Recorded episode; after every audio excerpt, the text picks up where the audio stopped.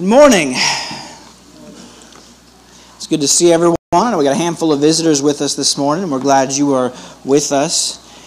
I got to tell you, I uh, I got here 20 minutes early today, and somehow I've been five minutes behind since I got here.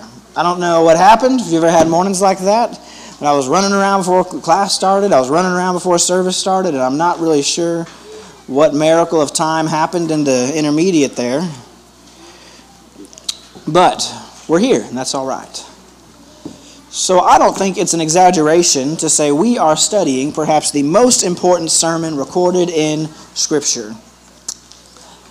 Last week we talked about the Beatitudes and what it means to be blessed, what it means to live the blessed life, or as we call it, the good life. And Jesus gave us nine uh, prescriptions for how to live the good life.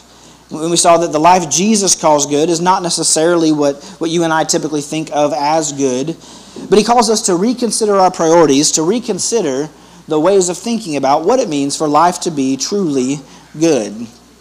And next week, kind of just continuing in our series, next week when we start getting to the heart of the lesson, in verse 19 and 20, is when Jesus tells his disciples what it means to be truly righteous.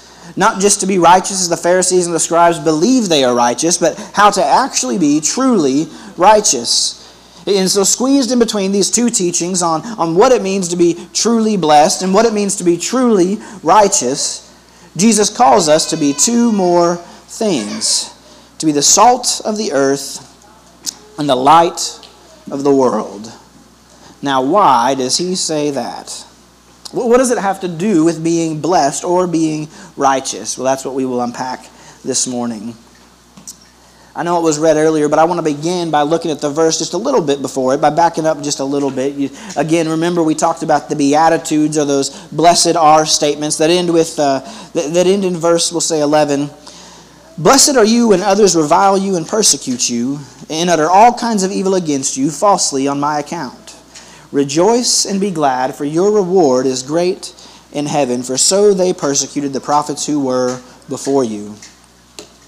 One of the major kind of themes, the overarching concepts from, from Jesus' sermon here is going to be a reversal of how things are, or a, a, reorganization, we would even say, of how things work. If you've ever heard other people preach on the Sermon on the Mount, sometimes they call it the backwards kingdom, or the upside down kingdom, or the inverted kingdom. He's going to reorganize how things work, how we view the world. He says, if, if you are persecuted for following me, if you are bullied for my sake, if you are, if you are told by people that your life will because God doesn't love you, that's not true. In fact, rejoice and be glad, for your reward is great in heaven. I think this is one of those passages where it, it helps to sort of picture the scene. And you can imagine Jesus sort of standing not really on a mountaintop, but kind of at the base of the mountain, up on a hill, facing the crowds. And, and imagine, if you can, visualize the kind of people who typically followed Jesus. The people who worked the street, the people who worked really out, either walking the street and were homeless, or the people who worked really just to make enough to, to feed themselves for one day. The laborers, people who are fishermen, people who are farmers, and Jesus says, I know you look around and you see that the world is ruled by people who have money. He says, but it is the poor who will inherit the kingdom. I know you see the people around you who are fat and happy without a care in the world, but Jesus says, Blessed are those who mourn. Blessed are those who hunger and who thirst, not for food, not for water, but for righteousness. He says, The world is led by, by men who keep power by being harsh, wrathful, hard hearted by starting wars and conflicts. But Jesus says, Blessed are the merciful, blessed are the pure, blessed are the peacemakers. He tells the crowd that the kingdom which he is bringing is so radically different. And so the people who are going to be a part of this kingdom, the people who he is calling to follow him, the people who are going to be his people will be different. And he says, You are the salt of the earth. But if salt has lost its taste, how shall its saltiness be restored? It is no longer good for anything except to be thrown out and trampled under people's feet. You are the light of the world. A city set on a hill cannot be hidden, nor do people put a lamp, light a lamp and put it under a basket, but on a stand, and it gives light to all the house. To be salt and to be light mean, means to be actively part of the kingdom Jesus is bringing. It's a small detail, but, but don't overlook it that when Jesus does not say he is the salt of the earth, he says you are the salt of the earth. And in John 8 12, Jesus calls himself the light of the world, but here he is saying that we too share in that light. He says we are also the light, that we share in Jesus' work. In Revelation 5:10 it says those who worship the lamb cry out saying you ransomed people for God you have made them kingdom and priests to our God and they shall reign on the earth. It says they will reign. They will reign with the lamb, they will reign with Jesus. John says again in Revelation 26, blessed and holy is the one who shares in the first resurrection. Over such the second death has no power, but they will be priests of God and of Christ, and they will reign with him forever. Jesus is calling us to share in his kingdom, to share in the ruling of his kingdom.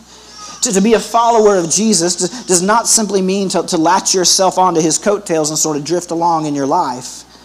To be a follower means to work alongside him. To, to call yourself a Christian means to, to, to plug in and join Jesus in his mission of changing and ultimately saving the world. Because that is what Jesus came to do. The Beatitudes are the kind of people he calls to do that the poor in spirit, the people who mourn, the people who are meek, the people, yes, even the persecuted. But here in these next few verses, Jesus tells us the way, the way that these people carry it out, how Christians participate in this kingdom. And he gives two object lessons, two illustrations for what the work of the church ought to look like. He starts by saying, We are to be salty. Jesus tells his disciples they are the salt of the earth.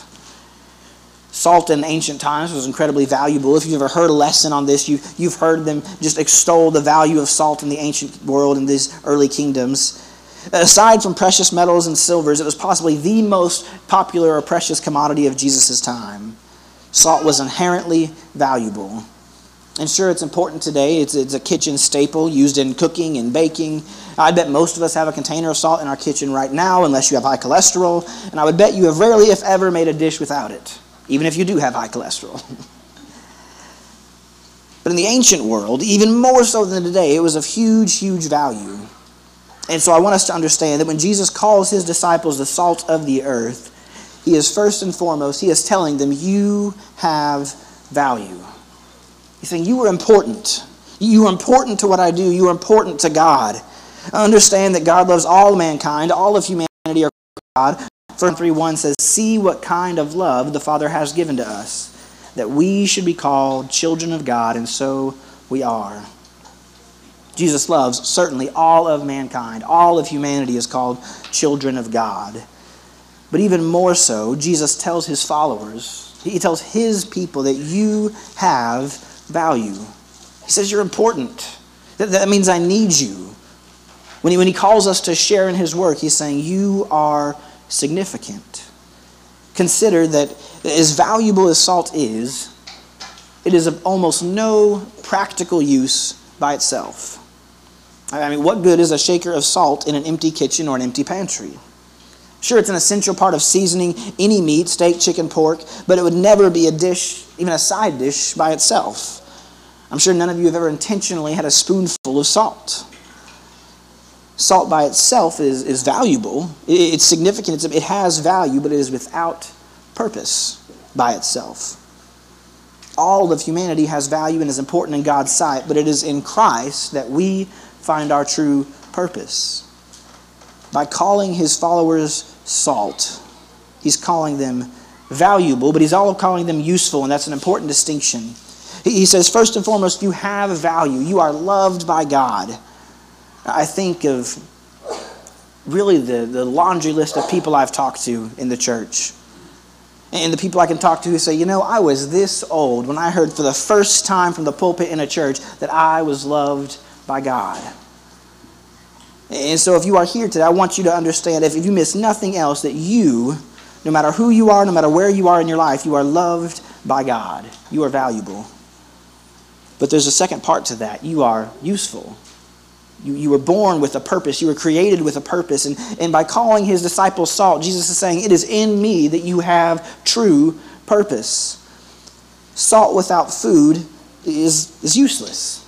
Salt with by itself is useless. And so, in the same way, Christians without Christ are useless.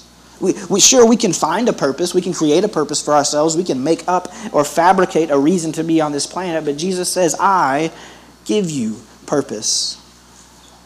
He says, Your saltiness, your distinctiveness is important, it's useful. In our class tonight, we're going to talk more about Jesus' warning here against the, the impact of losing your distinctiveness when he says, how, how can it be salty again? But what he's saying is that there ought to be a quality of distinctiveness. That, that you, as my followers, as our people, as the church, you have value, you have a purpose. Consider the salt of the earth brings out the flavor. It, just as salt brings out the flavor in food, and, and when salted properly, I don't know if you know this or not, but a good steak, when, when salted properly, doesn't actually taste salty, it just tastes good. No one has ever, as a compliment, said, Wow, this steak is so salty. But it brings out the flavor in the same way. He says, you, you are to bring out the good things in the earth. As my followers, you have a distinct quality of saltiness that only salt has. And so he warns us if, if we lose our distinctiveness, he warns that it can no longer be restored. It is good for nothing but to be thrown out and trampled underfoot. Consider that in order to really fulfill our purpose, in order to truly be useful, in order for our testimony or our witness or our life, whatever you want to call it, of a Christian to have an impact on others around us, we have to have a distinctly Christian life. In order for salt to salt food, it has to taste like salt. Well, in order for Christians to be the salt of the earth, we kind of have to look and act and behave like Christians. That might sound a little simple, but what good am I? What power do I have to spread the gospel if the gospel has first not changed me? How is it that I can bring somebody the good news and expect them to change their life and expect them to flip their world upside down for Jesus if not one iota of my own life has changed since coming to the knowledge of Jesus Christ? How can I share with others the good news of which I have not first been convicted? There's a simple lesson they tell young preachers when you're starting out that for a scripture to speak to your church, it first has to speak to you. It has to move you. you your lesson has to first move you, or it's never going to move anybody else.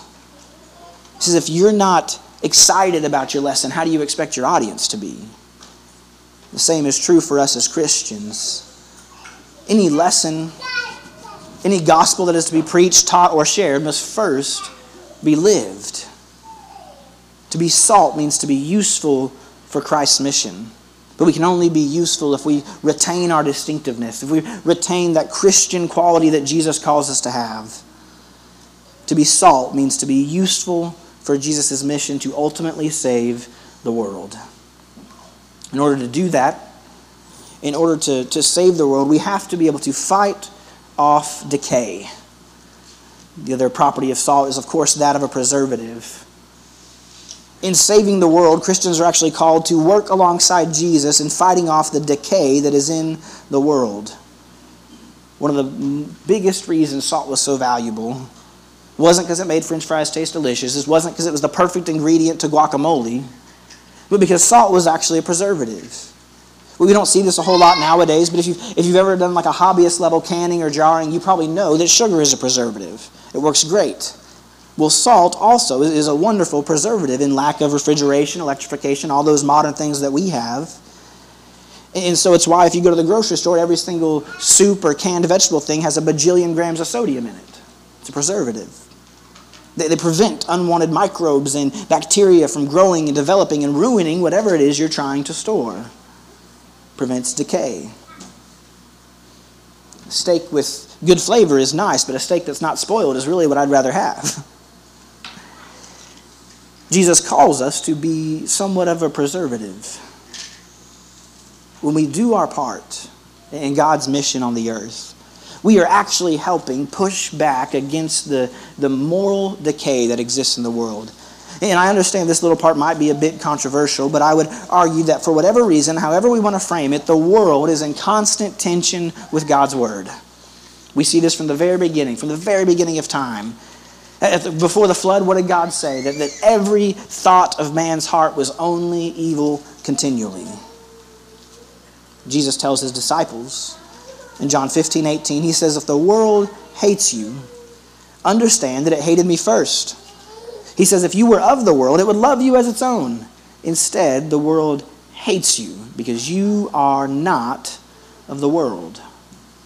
The world is in constant tension with the will of God, in constant tension with the Word of God, with, with the mission that He's carrying out. And so Jesus actually calls us to that a part of our responsibility as Christians, part of that purpose, part of that value, comes from our ability to push back against moral decay, to protect against spoilage, to do what we can from keeping the whole thing from going rotten.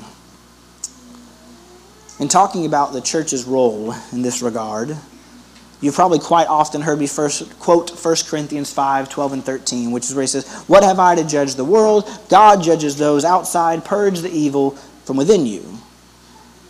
Expel the wicked person from among yourselves. And so you might ask, so, so how is it if I'm not supposed to judge the world, if I'm only supposed to judge Christians, well, how is it I can go about fighting moral decay? And I guess I'll put a little bit of a disclaimer in here. Try not to do this very often from the pulpit, but this part is my opinion. You're welcome to agree or disagree. I'm not sure I support Christians passing laws to make non Christians follow the Bible. Don't believe in replacing the gospel with the government, and I will never outsource to law enforcement what Christ has first called the church to do. It's not the job of the government or the president or Congress or the Supreme Court or the mayor or the district attorney to bring society in line with the Bible. It is actually the mission to which God calls the church. The church is to be the salt, to, to fight decay. He says we are to be light by pushing back against the darkness. This is how we are both salt and light. But he says a city set on a hill cannot be hidden nor do people light a lamp and put it under a basket. When the church is operating properly, when we are living the gospel through our lives and we are going and making disciples just as the king himself commands us to do, we become the city on a hill. We become a light that people can't ignore, that people that cannot be hidden. Uh, maybe I think this illustration might help what I'm saying here, a little, maybe what I'm not saying, but you might remember, at least for me, a few years, it was a few years ago when, when the big green egg got really popular. This, it's this fancy smoker thing. If you've never heard of the green egg, it's essentially this big stone egg-shaped green smoker combo grill baker thing. It costs like $1,000 or something ridiculous. But I remember a number of my guy friends, they got one of these, and the moment they did, and you might know somebody like this, but the moment they did, they became salespeople of the big green egg. Like they were like, oh, you got to have one of these. You don't even, you've never grilled anything until you've grilled something on one of these big. It's got 18 inches of cooking space, ergonomic handings, wheeler rollers for convenience. I can cook three pork shoulders, 18 hot dogs, 24 burgers, and a whole turkey. I'm like, okay, I mean, you don't sell them. I don't want one. Just, and I think guys are probably worse about this than women are. Like whether it's a new car, or we did something to our house, or we got something new, toy or accessory for the grill, we're like, you gotta have this. No, that, that what you have is trash. It's no good. You got to have this one. This is the real deal. I really think it's just because we got to justify how much money we just spent on it, but that's that's another thing. I say that because you know what nobody has ever had to convince me to get? What no one's ever had to sell to me? The concept of light. Seriously, if you've not jumped on the bandwagon, I highly recommend electrification, household lighting. I found lights to be a very effective feature in our home. If I ever have the choice between lights or no lights, whether it's a car, a garage, a shed, a bathroom, or a bedroom, or a basement, or an attic, I will choose the with lights option. Any adult that has ever discovered a coffee table with their shin or a pile of Legos with their feet knows the value of lights. The concept of lights sell themselves. When was the last time you saw an ad for light bulbs? Probably haven't. Sure, they got fancy ones, but that's not the point. Jesus is telling his disciples when you are the light of the world, people will come to you, people will look at you. When you are the ones who will light the way. He says, because of you, just what you do, your behavior, because of how you live your life, he says, just by what you're doing, people will know what it means to be blessed. I think we would be much more effective living the gospel than trying to legislate it. It's enough of my opinion.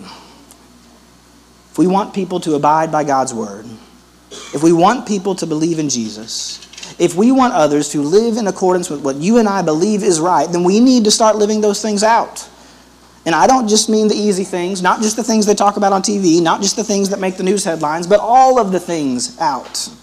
Not just the few that we choose to talk about. All of the commands, all of the scripture. When we are truly modeling the character and behavior of Jesus, that is when the church and its mission is the most effective. Whatever survey you want, about all of them agree that the biggest reason people under the age of 40 do not go to church or do not believe in God is because they believe the church is full of hypocrites. It's true. You've probably had these conversations with family members, friends, neighbors. I'm not going there. That's where so and so goes, and he's just an awful person. I knew somebody who was a Christian one time, and you know, he was a really big guy in the church, but he cheated on his wife for like five years. the church thing just isn't for me. Church is full of hypocrites. So it stands to reason to me that if we stopped being hypocrites, we would surely but surely draw people back to the church, back to God. If we live out the gospel, people will look at us and turn to God people will begin coming back to God and coming back to the church in droves if every single one of us lived out the gospel that we claim to believe in. Because light attracts. Just as I've said, no one's had to sell me on the concept of light, light naturally attracts. If you're wandering around in the dark, you don't have to persuade anybody that you have the answer if you have a light. Jesus says a city on a hill cannot be hidden. Unless you somehow went through and extinguished all the lights in a town, if you've ever been driving in the middle of the night, kind of in the rolling hills parts of the country, you see the city on the hill. It's lit up. Unless they turned off all their lights, they could not be hidden. And people are drawn to it because light attracts. Christians ought to attract. 1 Peter 2:12 says, "Keep your conduct among the Gentiles honorable, so that when they speak against you as evildoers, they may see your good deeds and glorify God." That right there is what it means to be the light of the world. To live in such a way that our very lives draw people to God. Consider that nobody alive ever exemplified this more than Jesus himself. Last week in our evening discussion, it was brought up how the first thing Jesus does, the at the end of chapter 4, is he, he goes throughout Galilee teaching, preaching the gospel, and healing every disease and affliction. And healing people.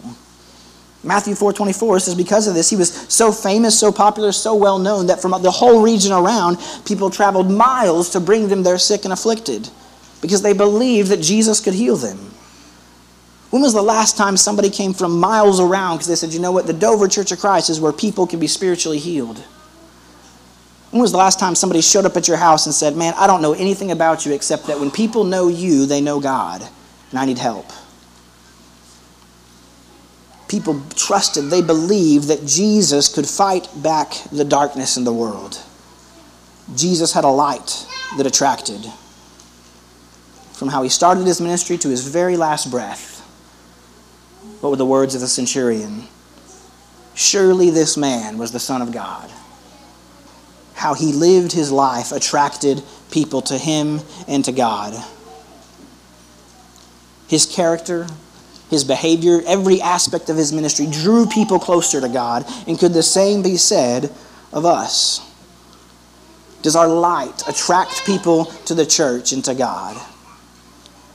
If not, Jesus provides the solution in our text. It's the last point before we'll close. In the last verse, verse section verse 16, he says, Let your light shine before others, so that they may see your good works and give glory to your Father who is in heaven. To be light means to shine. to shine so brightly that people are drawn to us, to shine so brightly that people see us as the place where people can be healed, where people can come closer to God. If we are not shining, if we are not attracting people, well, the solution is simple. It's right there in the text. He says, Do good works. The problem, the problem, I believe, is that many of us are content with a passive faith, with what I would call a disconnected faith. We think that I can, I can believe in the God of the Bible and I can believe in Jesus and, and I can believe even that He came to save my sins, but you know what? I, I can take my private personal belief and just sort of stay over here and be in a corner by myself with it. That I don't need to worry about how I treat people. I don't need to worry about how I view the world. Jesus, Jesus doesn't care about how I vote or my financial decisions or my household priorities. That's I can just kind of have my faith over here and let all that other stuff my life be over there. But that's foolish. Jesus' two illustrations here, in these few verses, he shatters that idea to pieces. He says, You are the salt of the earth and you are the light of the world. He says, You cannot be a passive Christian. You cannot have a private, disconnected from the world faith. Salt is supposed to have a taste, and a light is supposed to be seen. He said Christians exist to have an impact on the world around us. If you're with us in VBS, what, is, what does this mean? If I just stick my index finger in the air and I wave it around a little bit, what am I doing? It's a light. And what are you supposed to do with a light? Just let it shine. You put it under a bushel? No. Can't let the devil blow it out either, right? We're supposed to let our light shine. To be the salt of the earth and the light of the world. That is who Jesus calls us to be. To be salt and to be light means to, to follow him, to follow him, to obey him. Following Jesus begins with a decision, a commitment to accept his commands for your life. He calls us to repent from our way of living, confess the name of all names, and be baptized for the remission of sins, but it does not stop there. To be a follower of Jesus means to, be in full accordance with his word so that you can be a part of the mission of bringing people to God. If you are with us this morning and you need the prayers of the church, if you need to repent, if you're ready to be baptized, we ask that you make this known at this time while we stand and while we sing.